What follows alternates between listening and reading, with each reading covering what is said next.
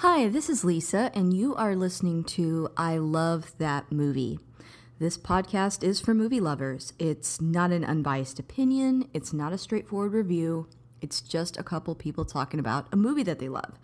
The format is each week I have a guest, and that guest and I discuss a movie that they love, something they're obsessed with, something they connect with. We'll talk about the plot, the director, and the actors, but we'll also talk about the personal connection my guest has with that movie.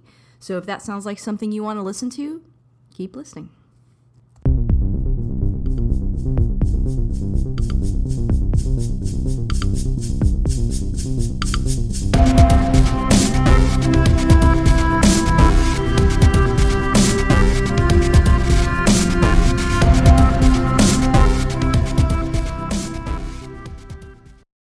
Hey, this is Lisa. And if you want to catch up with me on Twitter, you can find me at ILTM Podcast. I'm also on Instagram at I Love That Movie Podcast. And we have a Patreon. So the show is always free, but if you want to join us on there, you can. And uh, if you sign up for as little as a dollar a month, you get access to our extras. Like right now, we're covering all of The Mandalorian and we're in season two. And I have a guest on there every week and we cover each episode. So it's a lot of fun. Uh, and I want to take a moment to thank my top patrons, which are Chris Balga, Michael Cross, Philip Barker, and Ricardo Alvarez, who just joined us this week. So thank you guys so much for keeping the lights on. Um, and as always, if you like what you heard today, please subscribe and rate the show. That does help new listeners find us. Um, and today I have a guest that I've had on before, two guests that I've had on before, both Marcus and Alex from That Nerd Show. Say hi, guys. Hey, what's up? I love that movie uh, podcast. Mellow greetings. And guys, um, if they haven't heard you on this show before, would you mind introducing yourselves real quick? Uh, I'm Marcus Blake, the editor and producer of That Nerd Show. We're a nerd news outlet here in Dallas, um, and we've shared some red carpet battles uh, with Lisa doing film festival interviews. So it's true. Um, and you know, on this show, my guests always pick the movie. And this time, uh, I, I kind of talked about this a little bit on Twitter and uh, on Facebook, but um, you were so passionate about this choice that you mailed a copy to me because it is so hard to find. Uh, what movie did you choose to talk about today? Well, let me introduce Alex real quick. Alex, uh, say it, hi. Hello, I've uh, been a staff writer for that nerd show since 2014, sort of known as the classic nerd and the indie film guy, just around the website basically. And uh, but do you also do sports broadcasting and collect retro video games. That's right. And Alex and I have had to uh, do some really horrible uh, press screenings where it was really hard to get through them, uh, i.e., Left Behind with Nicolas Cage. Oh man. Yeah. yeah, which we should actually talk about that movie sometime and just talk about how bad it was. to do a comparison, side project, I the original, like that's actually better if you can believe it. So I know, oh, and it's funny because I love to pick up Blu-rays uh, at Dollar Tree when they just unload cheap movies, and I keep seeing that Nicolas Cage Left Behind at Dollar Tree. I'm like, it's not even worth a dollar. Why did they no. have it here? So, but anyway, answer your question. Pump up the volume. It's the movie we're talking about. and yeah, I was excited. Can't see it, but I've got it right here. Well, I was excited to get this to you, um, and I ordered it online. Uh, of all places, I did not know that Goodwill ships movies in the mail. How about that? yes. So all, all the copies that I got for all of us came from Good, uh, Goodwill in New Jersey. Nice. That is so interesting. I love that. um yeah, so this I'll admit it's my first time seeing this film but I'm sure it's not your first time. So why don't you tell us a little bit about your journey with Pump Up the Volume? Uh, well, first, uh, you know, we did Empire Records on your podcast uh, last year, and the reason we're kind of talking about this film is it's done by the same director. This was actually the movie he did before Empire Records, uh, Allan Moyle, uh, who had taken like a 10 year break um, after his very first movie uh, that he shot in New York and this was the script that he you know wrote uh, and directed uh, so besides it being just a really kind of cool uh, movie for the 90s just thought it was interesting that you have these two kind of, I guess you could say, classic movies from the '90s. You know, dealing with teenage angst and rebellion and uh, finding your own identity, and uh, this one uh, was one, you know, which, like I said, came out before it. Was that interesting one that Christian Slater wasn't really known to audiences. I mean, he'd been around, kind of a child actor and all that, but this was kind of a breakout film for him, um, per se. But I tell you, my main reason personally, why I really love this is for everybody that started a podcast.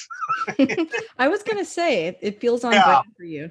This, this is what they did before podcast. You had basically pirate radio stations. Right. Uh, also, a good double uh, if you want to do a double movie, double themed movie weekend. The movie Pirate Radio and this movie would be really good. Although hmm. the Pirate Radio movie does have the better soundtrack. So gotcha. uh, but yeah, I just I remember.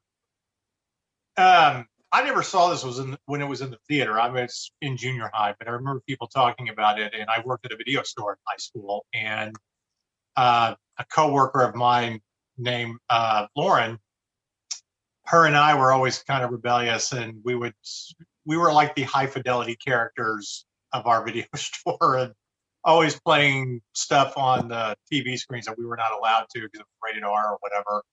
Um, and she was the one that actually introduced me to this movie and was like, "Have you? How come you've never seen it? It's really great. You know, it's about teenage rebellion, blah blah blah, and um, stuff like that." And we watched. We first time I saw it, I watched it on a shift at the video store uh, one afternoon uh, with her. So, but yeah, I was, story. yeah, it's a very 90s story. Um, also, uh, you know, very very much in the vein of like the the the clerk uh, the clerk characters. Um, so, but uh, I, I just think there's there's a special love for this movie uh, for anybody that's you know again trying to find their voice. You know what would you what would you have done in the 80s or the 90s and to basically you know have a pirate radio station um, you know and speak truth to teenagers or talk about things that nobody wanted to talk about um, i think that's what kind of made this uh, you know film special. And also I think for a lot of people who didn't really know who Leonard Cohen was, they kind of got a taste of Leonard Cohen because of, you know, the Everybody Knows song from this movie. So, mm-hmm.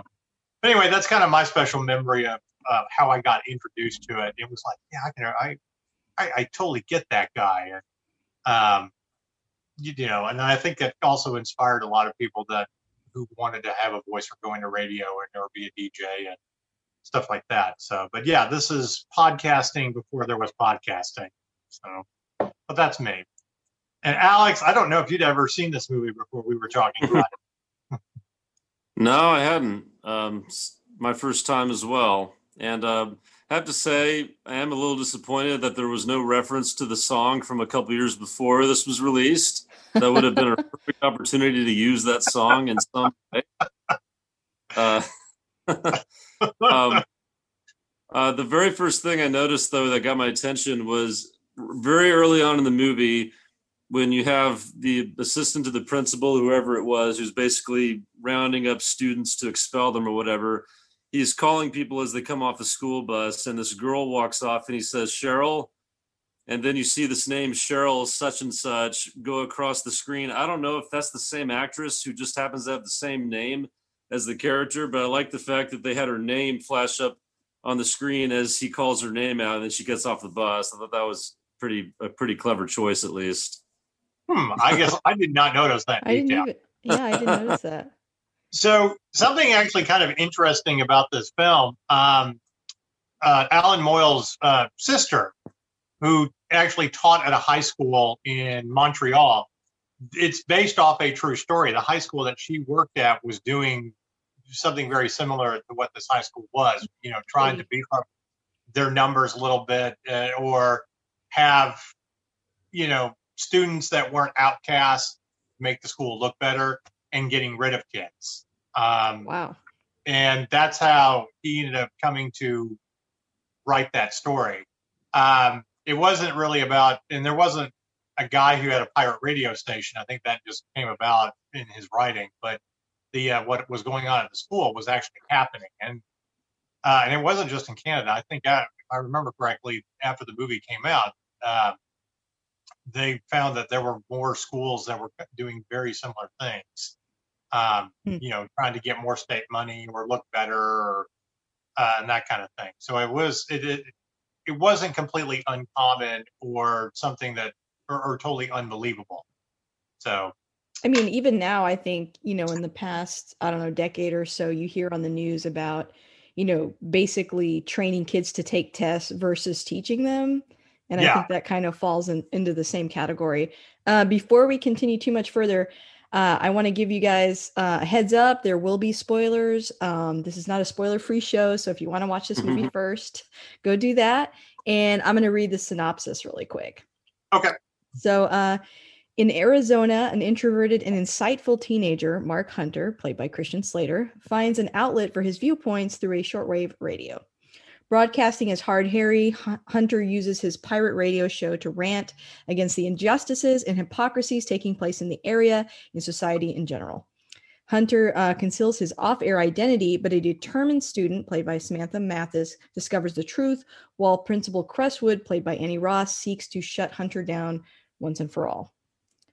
Um, it makes a lot of sense to me when you were talking about what it's based on. I like the adding the pirate radio aspect to it though, because it's like a way for us to kind of see what everyone's thinking almost as well. Because it's like, like you said, it's like uh, podcasting, but I don't know. It's it's probably like the easiest way to connect everybody to the main story. Because otherwise, how would they get all that info yeah. across? You know. Also think too, it's it, to me that the the the truest aspect of it being a '90s film is you uh, well first of all i should say that the allan moyle in more than one interview has said that hard harry uh, christian slater's character is a mixture of lenny bruce and holden caulfield uh, from catcher in the rye which hmm. makes sense and you get that great little reference about lenny bruce when he's you know returning the book at the library um, but you would kind of go through these waves in american society where you know everything's very liberal and then it reverts back to very to very conservative attitudes. So you're coming out of the 80s where you know you have this wave of conservatism and you know they're trying to step up and really teach american values um, uh, you know and it seems more like indoctrination than anything else. Right. and you can't talk about a lot of things. You, it has to be in line with what they think is good students should be good americans should be and you've got kids dealing with real problems that they just feel like they can't talk about. And and I like I like the idea that you kind of have a pirate radio '90s version of Holden Caulfield who can, you know, get out all of his angst, hit them, you know, hit the right buttons that all these kids are dealing with, especially with the kid who you know calls in in the film and talks about you know he knows he's gay, okay, and you know the jocks trick him and harass him and, and all that and he has a very traumatic uh, moment um, with you know the, with that experience. But you know the, this is a 1990 film and presumably you think this film was you know 1989 uh, when it was going on or 88 kids it's not like today where kids could really come out of the closet and you know be gay or be comfortable doing it i mean it was still a very shameful i felt very shameful to do that and or to have that lifestyle. So I mean, eh, I and I and again I think that's just coming out of the Reagan era, you know, conservative America. The and you even have the guidance counselor who his entire program is about pushing forth American values, um, and it's all kind of a crock of shit. Yeah, I wanted but, to share uh, that in our Facebook group, Bradley uh, Collins Smith said that well, I'll just read what he said. He said, um, this is one of the first films I saw as a queer kid growing up that affirmed who I was. Sure, it was a small part, and it still painted the queer boy as a victim, but it also said blatantly that he was okay, and that made a big difference. Yeah, and I'm, so I, I, I agree with what you're saying. You know, it's like oh, um, the movie yeah, is, is be- not judging him. Yeah, the the yeah. comment well, what society is judging him for. Well, and you gotta, you, you know, you gotta hand it to that that that character who's like, I'm gonna own being gay. I know who I am. And how many teenagers can say that? You know, when they're Yeah, 16, period. 17, 18? Yeah. six years. He's like, I know what I am. But it was the fact that he was he was more mad about them not accepting him or tricking him. And it's I think it's kind of that it's not about him feeling ashamed. It's more like the shame with everybody else that can't accept him. And nowadays we're like, nobody cares. You know, we, we're not it's not like it was 30 years ago. So I think that's, and, and I don't know how true that part is, but I, I can imagine how much it really spoke to a lot of kids who, you know, were still in the closet or felt like they, you know, couldn't talk about it, especially if they lived in very conservative areas um, in America. So um, the other thing, um, kind of interesting, and I get I take back to the conversations I had with my coworker uh, back then. Uh, this film was the first time I had ever heard of a cock ring. Never heard of that before. And you're like, what is that? Doesn't it feel like in the 90s though, you know, in the movie uh Harry uh talks a lot about like masturbation and just like really taboo at the time topics, which I feel like Yeah. now are not as taboo anyway. So it's like I feel like everyone stopped making those jokes now because you're allowed to kind of thing. Whereas Yeah, like in the 90s it was like you had like Kevin Smith movies and certain areas where it was like an act of rebellion to even discuss this stuff at all. And now it's like, oh, you know, yawn, like we've heard that before. So Well, that's the- you've two episodes from Seinfeld in season four that were considered groundbreaking, where one deals with homosexuality and the other one deals with masturbation. And Huh. they were applauded for tackling the subject without offending anybody. Are you talking about- Are you funny- talking about the masturbation episode where they're all taking the bet about how long they can hold out? Right. No. Kramer at the end of the day, I'm out. I remember that. Yeah. And that and being in the, you know, early 90s, you know, when you're in high school, again, it's things that you don't talk about, but you know everybody does and you, know, it's perfectly natural and but you still and, and I grew I graduated high school in a very conservative town that you, you knew who was gay, but of course they couldn't come out and say it at the time. And you know, you couldn't talk about things like that uh, unless you had, unless it was some sort, some, unless it was masculine in some way, or you know, you, you were just kind of an outcast. Nowadays, because of the internet and you know, there's free porn and everything, I was like, yeah, it's no, yeah, it's like thanks internet. No. Yeah, I I remember, you know, obviously being from Texas as well, like I was raised very conservatively. These topics were probably even more taboo uh because I went to like a, you know, private school and just yeah, extremely sheltered. So it's like I think um a lot of people like me gravitated towards stuff like this even though I didn't see this movie when it came out because things were so restricted and I can totally get why in the movie all the you know like i feel like nowadays like a kid you know referencing that he's jerking off and talking about cock rings like that doesn't really play the same way today. People would be like oh that's kind of gross. But back then it was like oh my gosh someone's saying it. They're really saying it on the radio. Like it was not what not the way it is today. And i was Yeah. also thinking when you were talking about um how you know in the movie he's very shy when he's not in his radio dj persona. And that's very similar i think to podcasters a lot of them at least me. Uh, but also it reminds me a little bit of like youtube stars too because i think a lot of times when somebody gets really famous there's always a video that comes out where they're like okay i started this channel because i can't talk to people i'm Yeah. scared i'm introverted and this gave me an outlet so it makes a lot of sense in the movie that you know he's extremely shy in person but when he's this like other personality on the radio he's like completely different and yeah, just- he can be everything that he wants to be. I think, and I think that's kind of the brilliance of, uh, you know, the, the explosion of podcasting too. Is it's a very populist tool. Everybody it gives everybody a voice.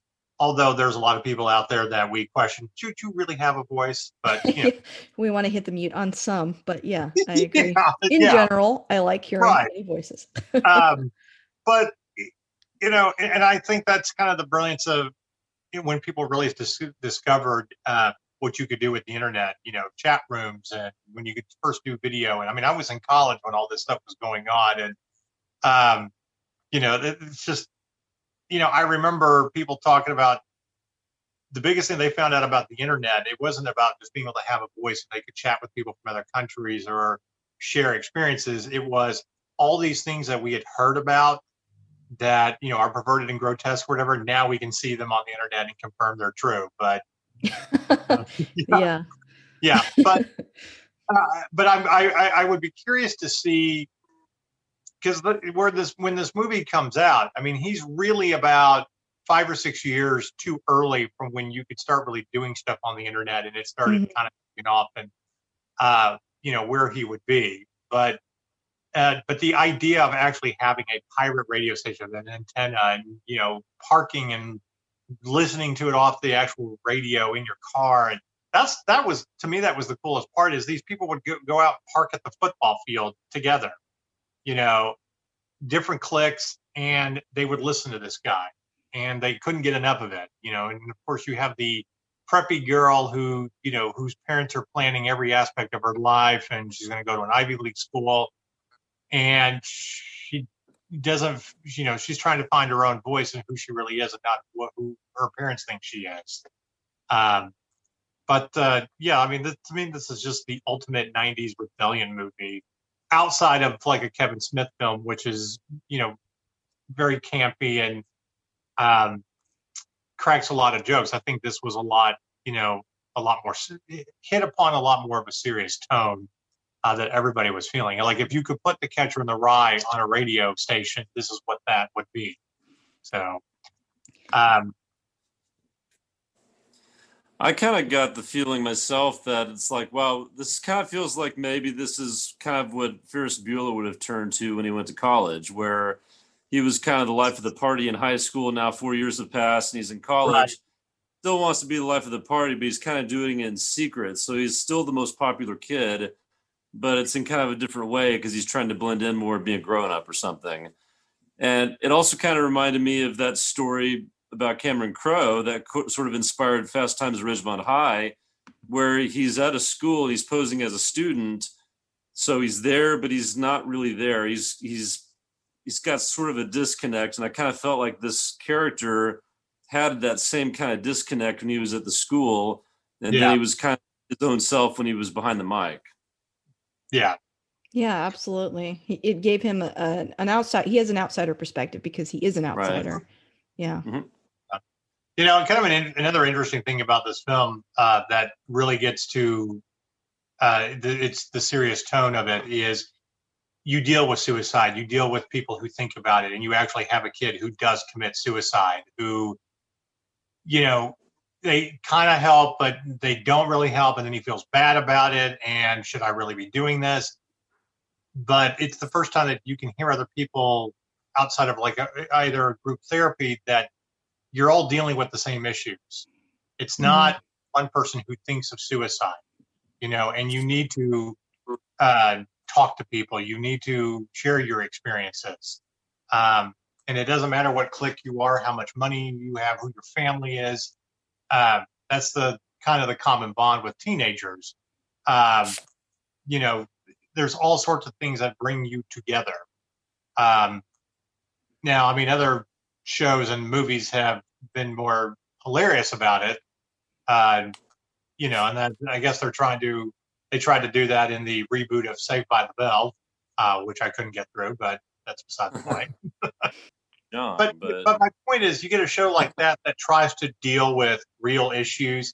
They're so over the top and they're campy that you can't take it serious. Like the one time that Zach dealt with homelessness by hitting on a girl at the mall who turned out to be homeless. Uh, but it's like you're making jokes throughout the episode. You're not serious. I mean, you can laugh at all the things that you know Hard Harry is saying, okay, but through it all, he's also being very serious and talking about those serious issues that teenagers feel like they can't talk about. I think what you're saying is it's not a Saturday afternoon special. no. which is like not a thing anymore. but growing up, it's like they would try to do that with these like really popular shows or family shows, or like, let's work in one serious episode. And it, it always comes across as corny and kind of patronizing. And I like in the movie, um, you know, he talks to him and he kind of does this sort of tough guy thing with him, which also felt very 90s. Like him saying, you know, oh, are you really going to do it? Oh, if you do it, do it this way. Uh, you're not a wimp, are you? Kind of because it's sort of masking like he can't be like, hey, I want to help you. You know, let's really talk. Like there's that barrier there of like, he's not able to do that.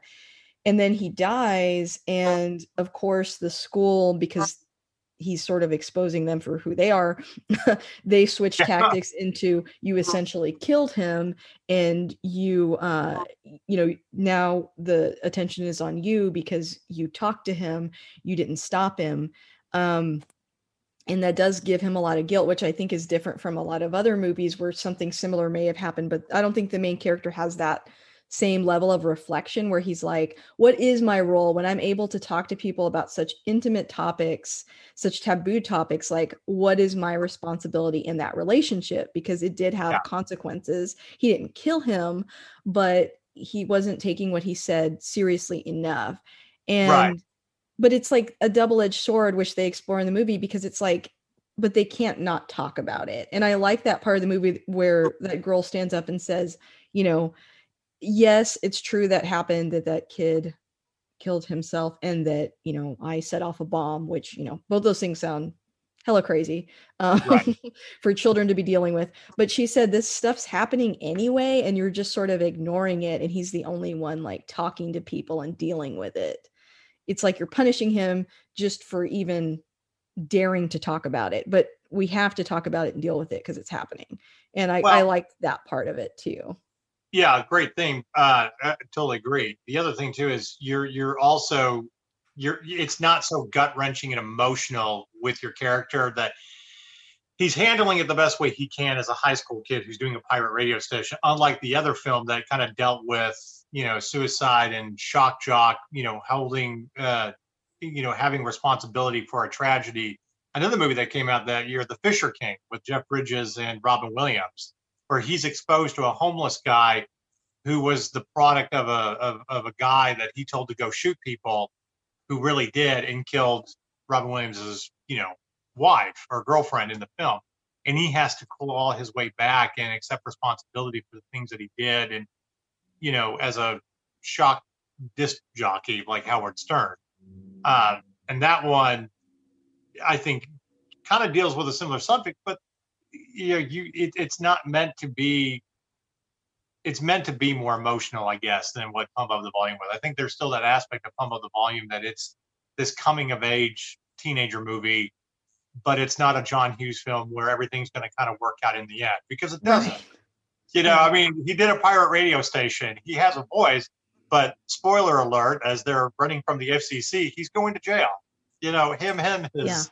you know girlfriend and you know having sort of that almost like viral fame that he gets at his school um, he starts to influence the school and the students there in ways that scare him and i like that too where he's like because i think that happens i mean it happens like online where it's like if everyone's listening to everything you're saying you have this power now um, and influence over them and that and he doesn't like that like at first he likes it but then he's like hey this is like a bit much. And I like that he, as a character, wrestles with some of that. Like ultimately, he decides that he's doing a good thing and he is doing a good thing. But I like that he like has to wrestle with that at points in the movie.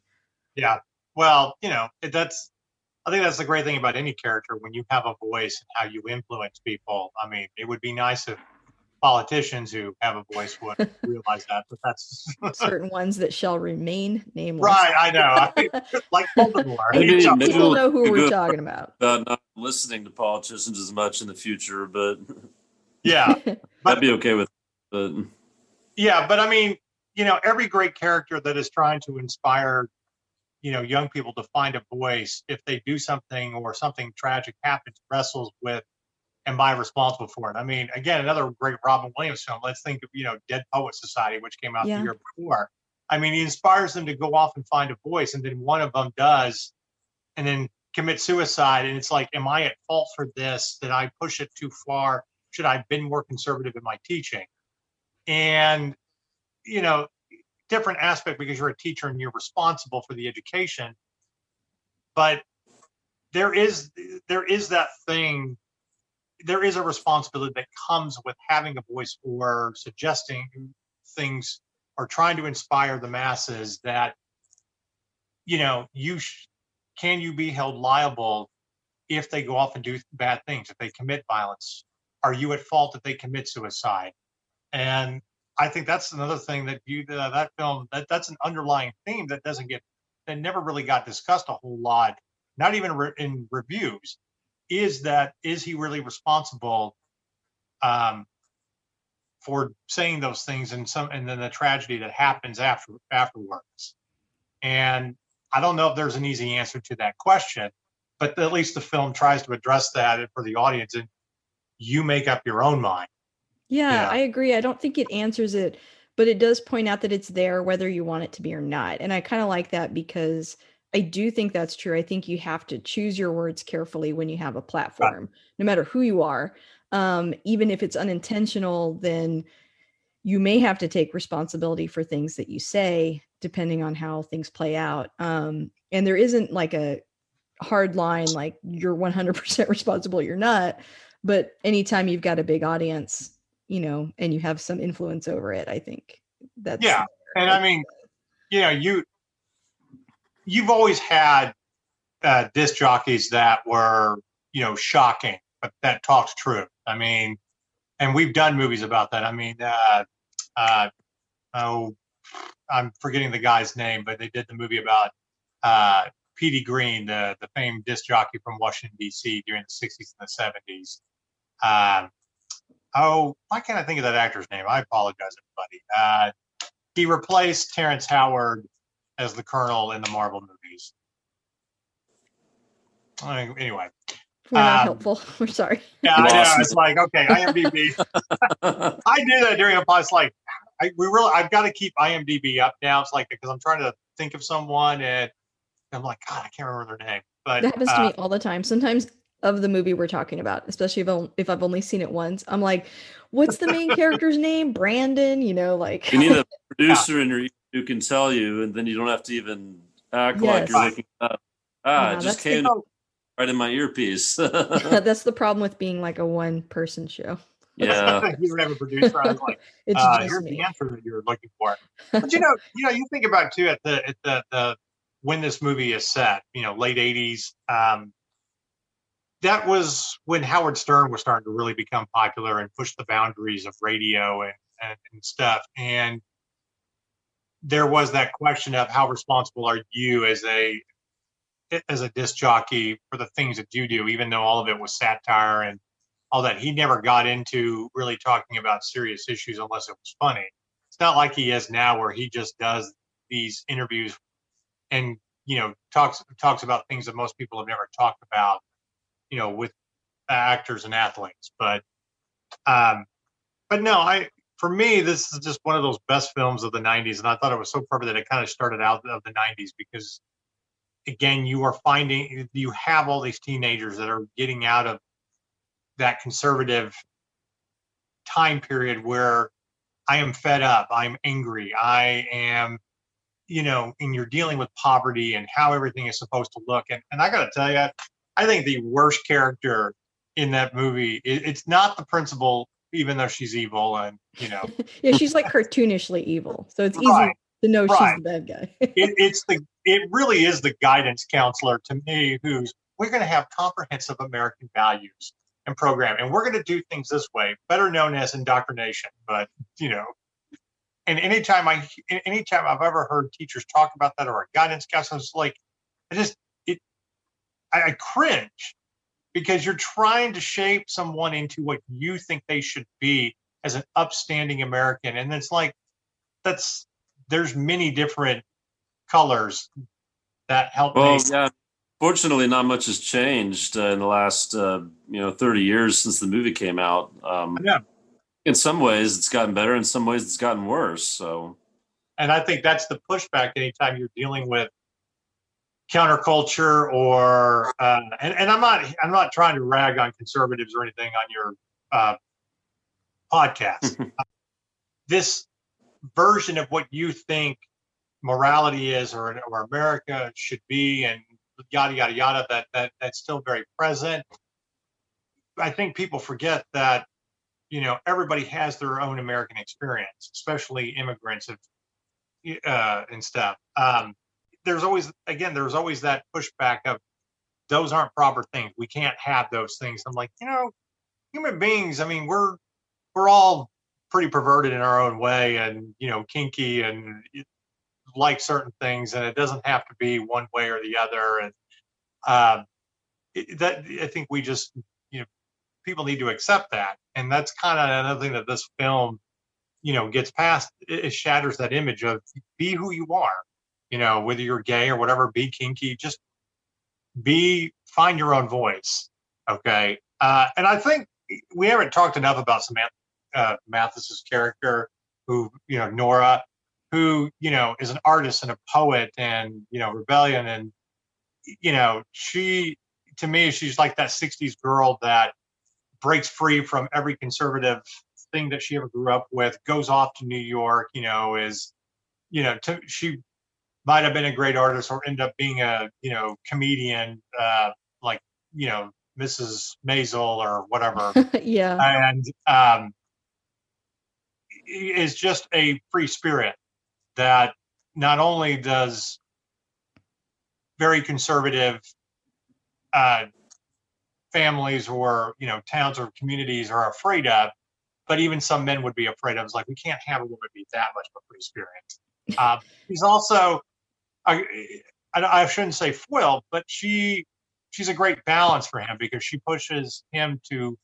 keep going and like you've started something here and I'm going to help you. And and you could see these two ended up you know together um, you know doing wonderful things later in life when they get out of jail. Right. They also were in three collaborations together. They were. Yeah. They went on later to star in two other projects broken arrow and ferngully the last rainforest. I knew about Ferngully. I, did, I, am not that familiar with Broken Arrow though, so yeah. that one escaped yes. me. But another very in, I don't have as many like quick facts. This movie just didn't have a ton of those, um, so I kind of weave them in. But that was one of the ones that I had. So I well, well, one that I found interesting because we talked about High Fidelity. Uh, John Cusack was originally slated for that role. That's who the director wanted first before wow. they went to Christian. So, yeah, that was um, interesting. I think that would be very interesting if he had actually done that role and then 10 years. Oh, and you could totally tie those two movies together. It'd be yeah, like because really, you could be like, that's the evolution of that character. For you sure. know, absolutely.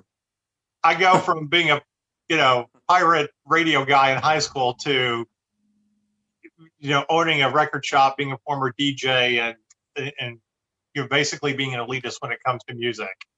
Um, so, uh, yeah. But I, it'd be interesting to revisit that story. Like, you know, there, there's this trend of reboots going along. Like 30 years later, we can uh, reboot a movie, and I don't. It doesn't always work. I know it kind of started with what they did with the Force Awakens. Um, I thought it was brilliant with uh, Blade Runner 2049. It was one of the most perfect films I've ever seen. Um, Agreed. And but uh, you know, now we've got Coming to America 2 coming out in a couple of months, which I'm still like. Mm, I know some we? movies that they want to remake. You're like, yeah, right. Uh, they're, I mean, they're maybe TV shows. They're they're rebooting Night Court, and the whole story is now it's going to be the daughter of Harry Stone sitting on the bench at night okay, court. Can I just admit to you, I think, you know, I'm not like a very young person. I am, you know, 37 and I never watched Night Court. So like how are young people going to relate to that? You know what I'm saying? Like, is it too late? I think I don't know. Um, but I think you know, you- they, they, they, you know, put the put all the Karate Kid movies on Netflix before this they brought up you know what? Netflix. Very, very true. I watched it. Which is why I can't really get too upset about reboots because I'm like, I don't know. Sometimes they're really good. So sometimes that nostalgia just hits perfect. And we could spend hours talking about Cobra Kai. Uh, when it first dropped, I mean, I was one of those. I was like, there's no reason this should be this good. No reason at all. And it, it and it just keeps getting better. And you know, they've brought everybody in and like I said, we have our theories about that, but that's for another time. Um, but my point is, I'd be kind of curious 30 years later to see, like, you know, they would have to spend time in prison, or you know, what would happen? Would they still be together? Would they reconnect? Is one of them does the daughter or, or child of one of these characters become a YouTube star and have to deal with the fallout of something, you know, controversial like the Me Too movement or whatever? And that I feel like you could do, but also bring these characters back in about things never truly change. You're still going to go up against the establishment of what you think you should be, and you have to find your voice and you have to rebel. And we did it back then. Here it is now, but with more technology. It's you know? also scary to think about the fact that, you know, we keep talking about pirate radio and how it's like not a thing anymore. The way that big companies stepped in and made that impossible.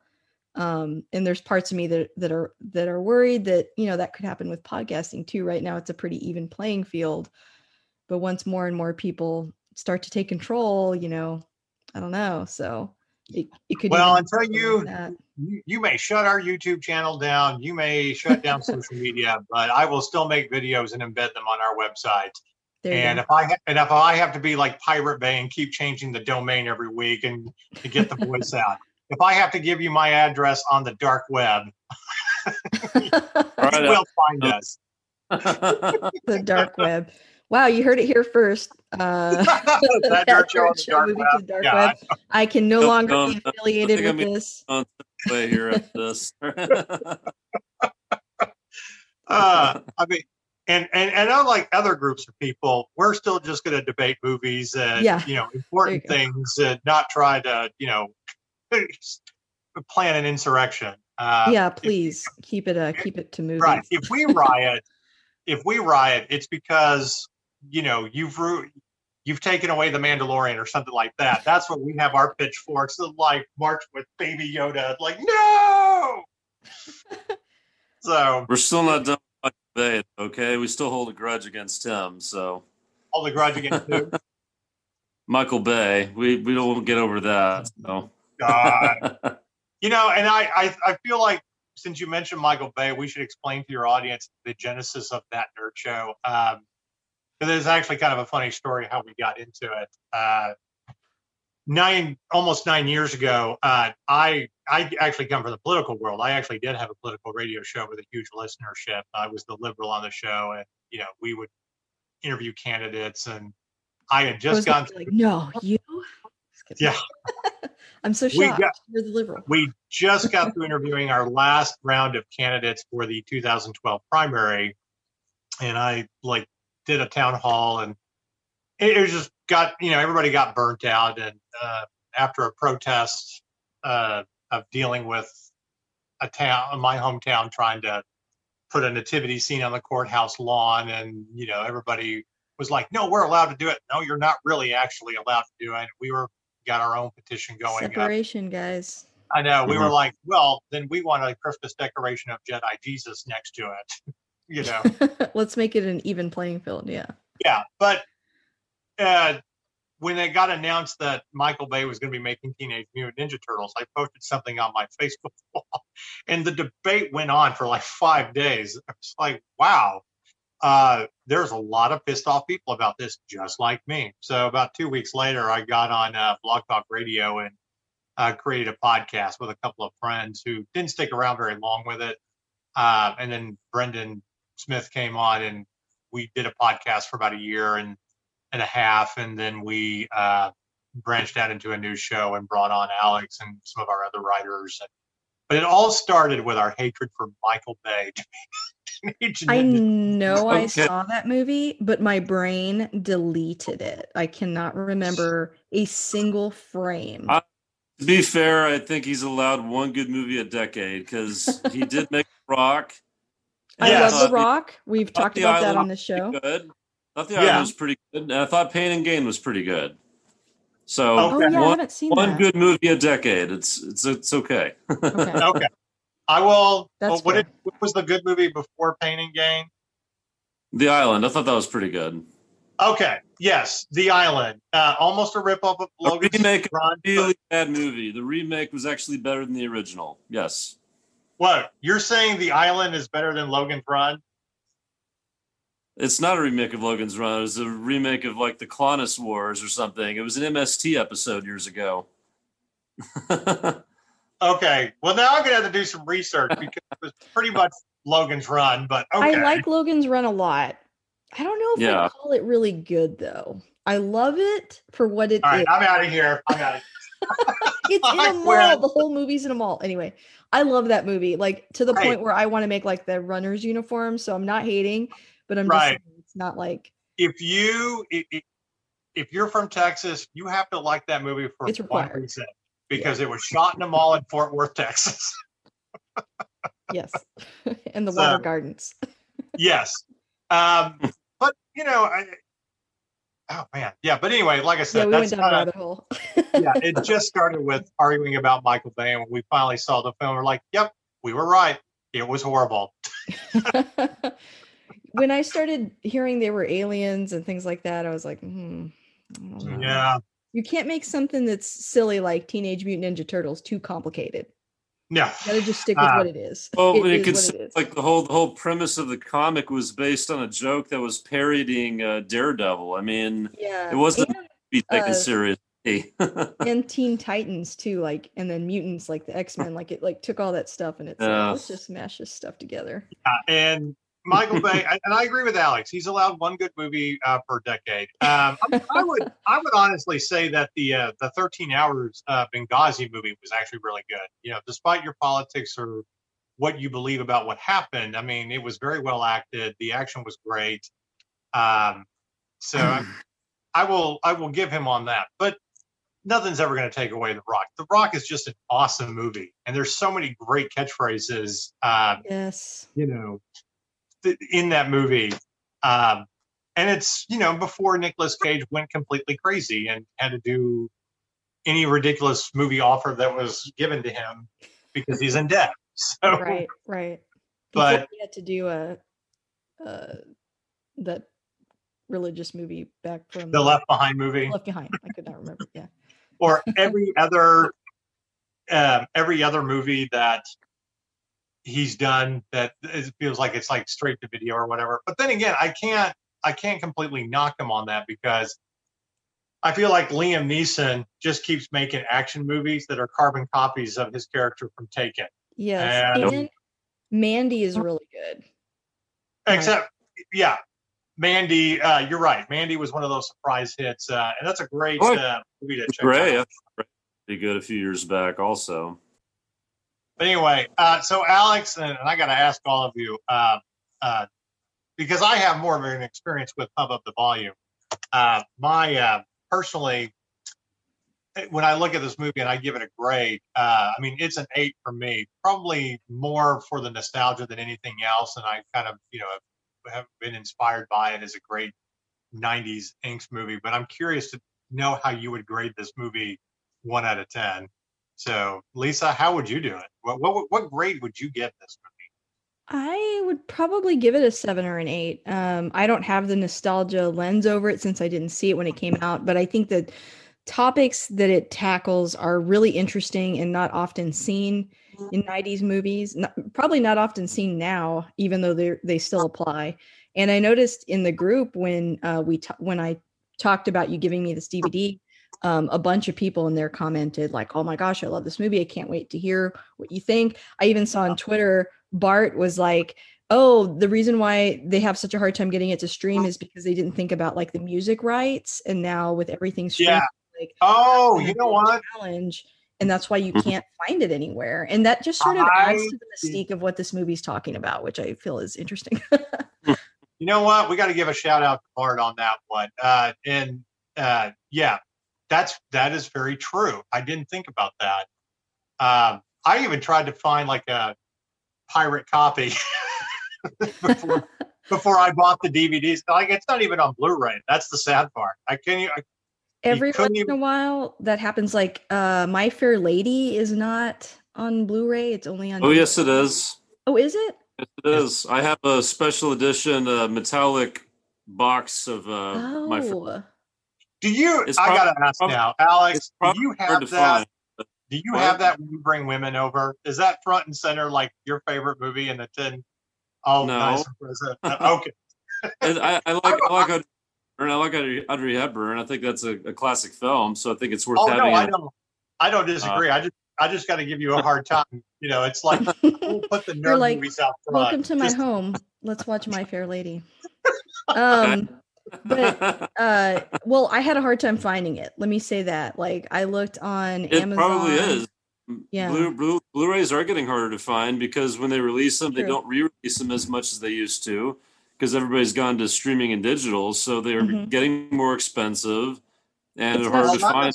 Oh, I don't think it's Um, streaming. I had to. I had to buy it at like movie trading company or something. And The that, um, that's a crapshoot because you never know if it's going to be there or not. So Right. Yeah, it was a tough find that movie and then I think since then it's now streaming but Drop Dead Gorgeous was like another one that you know that that was like a really cool movie to me back when it came out. Uh my guest Mitchell um was really excited to talk about it but um you know it, it's it was hard to find and there was like a new Drop Dead Gorgeous that was terrible um that had sort of taken the place of it and it, it was difficult to find. So every once in a while, that's why I kept mentioning that, you know, that happens. I want people to know like you can, we can think outside the box. It doesn't have to be something that you stream because I think there's still an audience for people that want to talk about these movies, even if they're difficult to find. Like people will find a way. Like you're I would say this about Blu-rays. I, I am very big that anytime I'm at Dollar Tree or Big Lots, they have cheap, you know, Blu-rays for like couple of bucks or whatever, I will snatch them up. I don't really care if they're B movies or whatever, or just anything. Um, like especially Well- Dollar Tree. And what I else? always what else? Sorry, go I ahead. Yeah. find, uh, I find a lot of hidden gems, uh, especially movies like I remember we had a press screening or I didn't go and I never got around to watching it. I did that the other night. I found The Man from U.N.C.L.E., the, the, the remake movie that came out a few years ago for a dollar at Dollar Tree. I was like, Wow. oh, cool. And I finally decided to watch it last night while I was working late. Um, I was like, oh, okay, this was actually fairly enjoyable. I, you know, I don't can't remember why we weren't at the press screening or we covered It- the film years ago. but- Yeah, there, was- there was there was another fairly big movie that came out around the exact same time, and I think maybe that cut into that movie because I think it was a real. I thought it was good, but there was another big movie that came out at the same time, and that's why I kind of went Was it under the one of radar. those where we had to choose because I think, it was, like a Mission- screenings I, think, I think it was like a Mission Impossible movie or something, something like No, that. that might have been it, right? But yeah. but you can also find really great deals on Amazon too. Um, I found I found a Blu-ray of Heat for five bucks on Amazon. Yeah, Amazon. I mean, those are going away quick. You know, I mean, Well, people are like you yeah. said, they're going to 4K now. What I, what I would say though is there's a company called Shout Factory, and I actually have a an uncle in California who's friends with somebody who works for that company, and they are really good about re-releasing kind of B movies or kind of forgotten movies. Um, and they have another line that's called Scream Factory that's for the horror films. Then they do Shout Factory for all the other stuff. And so sometimes I'll like talk to my uncle say, "Hey, can you say, can you ask so and so if they've ever thought about doing this movie or that movie?" And I was happy when they when they you know like did a re-release of Creepshow because that's like my favorite horror film. And for years we couldn't get a Blu-ray of that, and finally we got it a couple years ago. So some of these may still be So what- coming in a couple years. Huh, interesting. So what you're saying is you have an end where you can offer suggestions of like, hey, uh, we need this on Blu-ray. Like pump up the volume. Yeah, there you go. Yeah, make it for the happen. shot. Uh, I mean, it was a low, bud- it was a low feel like budget film.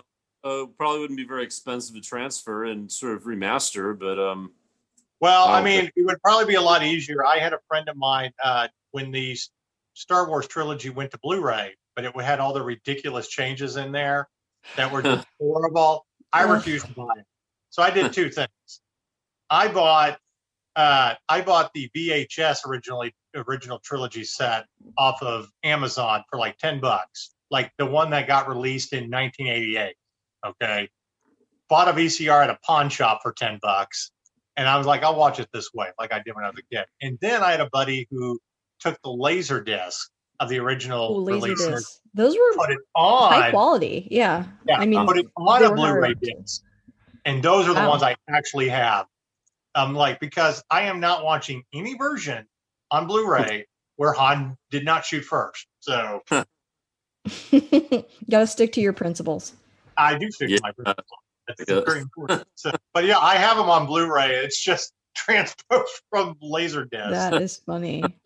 yeah. So I mean, you got to do what you got to do. But yeah, Alex, I'm curious. How would you grade this movie? I'm sure you're got a lower grade than I would. Uh, than I did. Give it a seven out of ten. And um, you know, I thought about whether I would give it a seven or eight, but what I started to think of is, well, what are some other movies that were out around the same time that I rate around the same or a little bit better? I think, well, it's not quite as good as this, but it's it's it's not not by much. So I, yeah, I think it, I think it's a seven out of ten, and that's just in retrospect. I mean, who knows? I might have even liked it better when I saw it back then if I were watching it now. You know, I mean, but um, well, what I like is that I think the story is still relevant, the message, um, and it doesn't come across as preachy. It kind of allows you to think for yourself. Um, they don't get into any kind of moral arguments or anything like that. Um, and it is kind of a thinking movie. And my biggest thought about this was um, also uh, they don't really address it head on, but they kind of allow you to see it in the movie. Is that you know kids in their own age group, teenagers especially, they have people who are leaders among their age group but you yeah. have to draw the line somewhere and say, well, they still need a little bit of guidance because they're not quite there yet.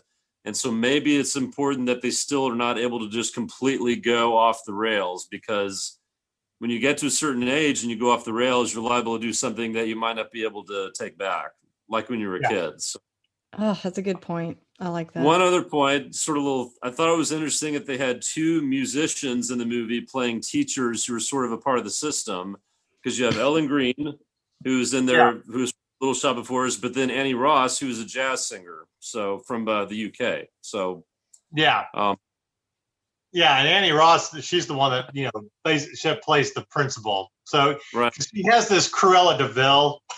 Yeah. Seriously, she's so evil, and it's like, man, she's like, all that matters the test scores.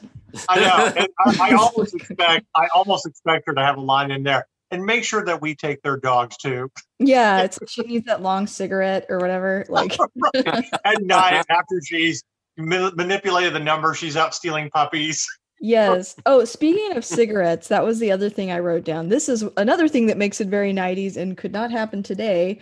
Uh, no. I read that Christian Slater became physically ill several times filming this because of all the cigarette smoking he did. Wow. So begs the question, why not give him a fake cigarette? What the heck was up with that? He's going method or Yeah. I, I guess, but well, I mean it, Yeah, we were talking about uh yeah, we were talking about Kevin Smith before. When he first made Clerks, he wasn't a smoker and he didn't even know how to smoke properly, but by the time they were done with it, he had become a smoker and he kind of learned about it and became a smoker through that movie, uh, from what I heard. So, yeah, yeah. You know, when people talk these days about like you know censorship, like uh, I think in Stranger Things, um, they had to stop smoking so much because it was like a little too 80s. And when people say, you know, like, oh, I can't believe they did that, you know, that's censorship and it doesn't really affect people. I'm like, I don't mm. know. Mm. Um, my husband Nick, uh, when he was in high school, he smoked Lucky Strikes because Spike did in Cowboy Bebop. so I think I think you can be influenced by the stuff you watch, but it's just funny sure, a character that's 17 yeah. smoking like a chimney because it's like you and hey, you know, he the product placement in this movie too. I mean, I was yeah. I couldn't get it out of my head that he was drinking Diet Pepsi and and chewing blackjack gum. It's like that's oh, an interesting yeah. I mean, right. Gum.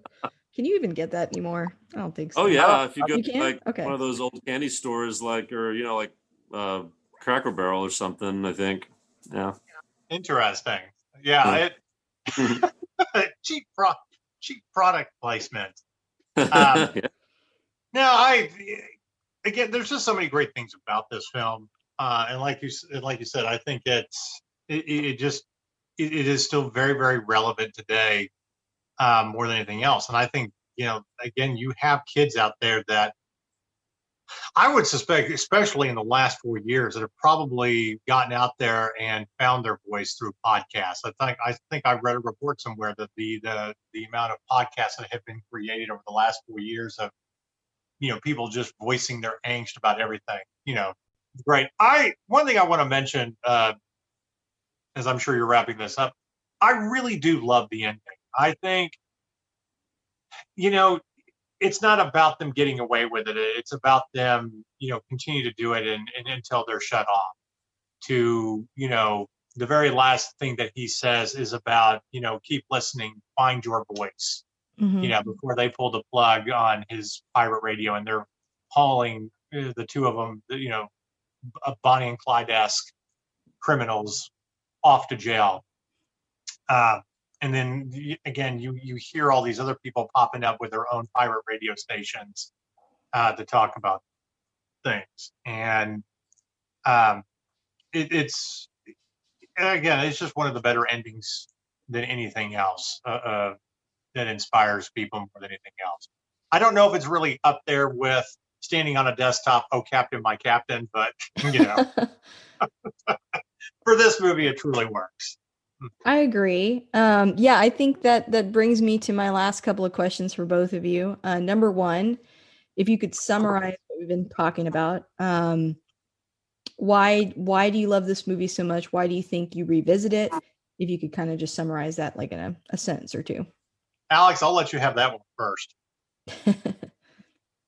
well, basically, just uh, going over what I said before. Um, to me, any any story, any film that remains relevant uh, to the present day compared to when it came out, I think is worth a, a rewatch. So the fact that I'm listening to it, watching the movie, and there's certain elements of it where I think this is still relevant 30, 31 years later, uh, makes it doable. So I like that. Um, I think it's an inspiring film more than anything else. I think it's you know, taking that voice, that that Holden called boy, Holden Caulfield voice from A Catcher in the Rye, putting him on the radio, and talking truth and, and to teenagers and talking about the things that they're afraid to talk about, and talking about subjects that are, like Alex said, that are still very relevant today, um, and about finding your voice. And if you are one of those shy and introverted kids that you know need a wet outlet to get your voice out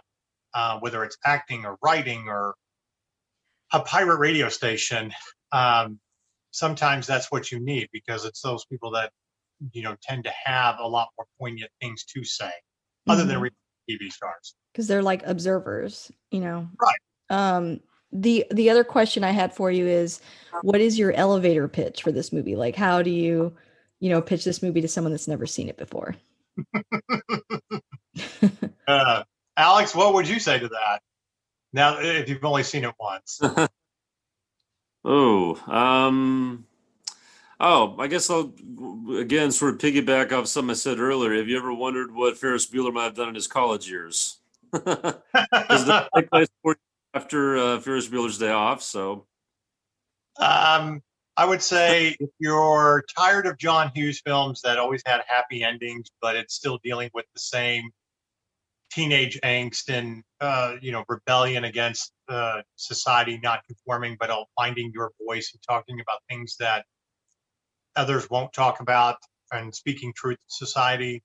Um, you know, in a very '90s film, then this is what you watch, and you know, you you will find uh, a lot of themes in it that are still very relevant today. So yeah. Um, I, I, you know what? Again, 30 years later, uh, and uh, Alex reminded me this year that as he was asking about movies that came out in '96 for one of his columns for our weekly magazine that we're about to do, um, that holy shit, it has actually been 25 years since I graduated high school. So thank you this week for making me feel old. But um, um, it happens I, to all of us. We hope it does. Uh, yes. Um, coming from the girl who you know hasn't hit the other decade yet, you know I mean, it's close. It's looming. It it's it not far away. But, but, no, I mean, uh, almost 30 years later, still looking at this film and you know the state of society, I'm just like, it. It still speaks volumes um, to kids who are needing to find their own voice and talk about real issues. Yeah, I um I agree that, you know, the messaging in this movie is pretty relevant and you know, it's not an accident. I think that, you know, we're talking about this on a podcast he's on a radio show. There's some crossover there. Um, and yeah, a lot of the things that he's really frustrated with about society and about, you know, what it means to be an, an American. Like these are still things we're talking about. Um, and I feel like it's a movie that sort of slipped under the radar a little bit, but it sounds like it has a lot of fans and they tend to be people that care a lot about film and about tackling more serious topics. So I think if that's kind of up your alley, then you will enjoy this film. Um, you may have to hunt it down, but you'll enjoy it. uh, you, you, can find some cheap copies on the internet. They may come from Goodwill. there you go. Hit Marcus up. He can hook you up with some. In the old um, but thank you so much, guys. Uh, this this has been a really fun discussion. I feel like we talked about so much today, um, and I definitely want to have y'all back. But where can people find you? Uh, thatnerdshow.com. That's our website, news, podcast, everything. If you're on social media, um, facebook.com forward slash that nerd show, Instagram, which I don't still don't know how to operate, um, that nerd show, and then our Twitter our Twitter handle uh, handle is at that nerd show. Uh, you could tweet us out questions, but yes, that thatnerdshow.com, and we do live streaming uh, from the website of podcast gaming shows and um, everything else. And then cool.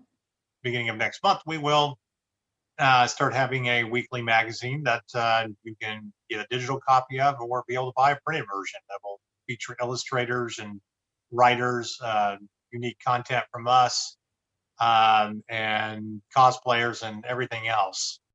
All right, guys, thank you so much for coming on and uh, hope to have you back soon.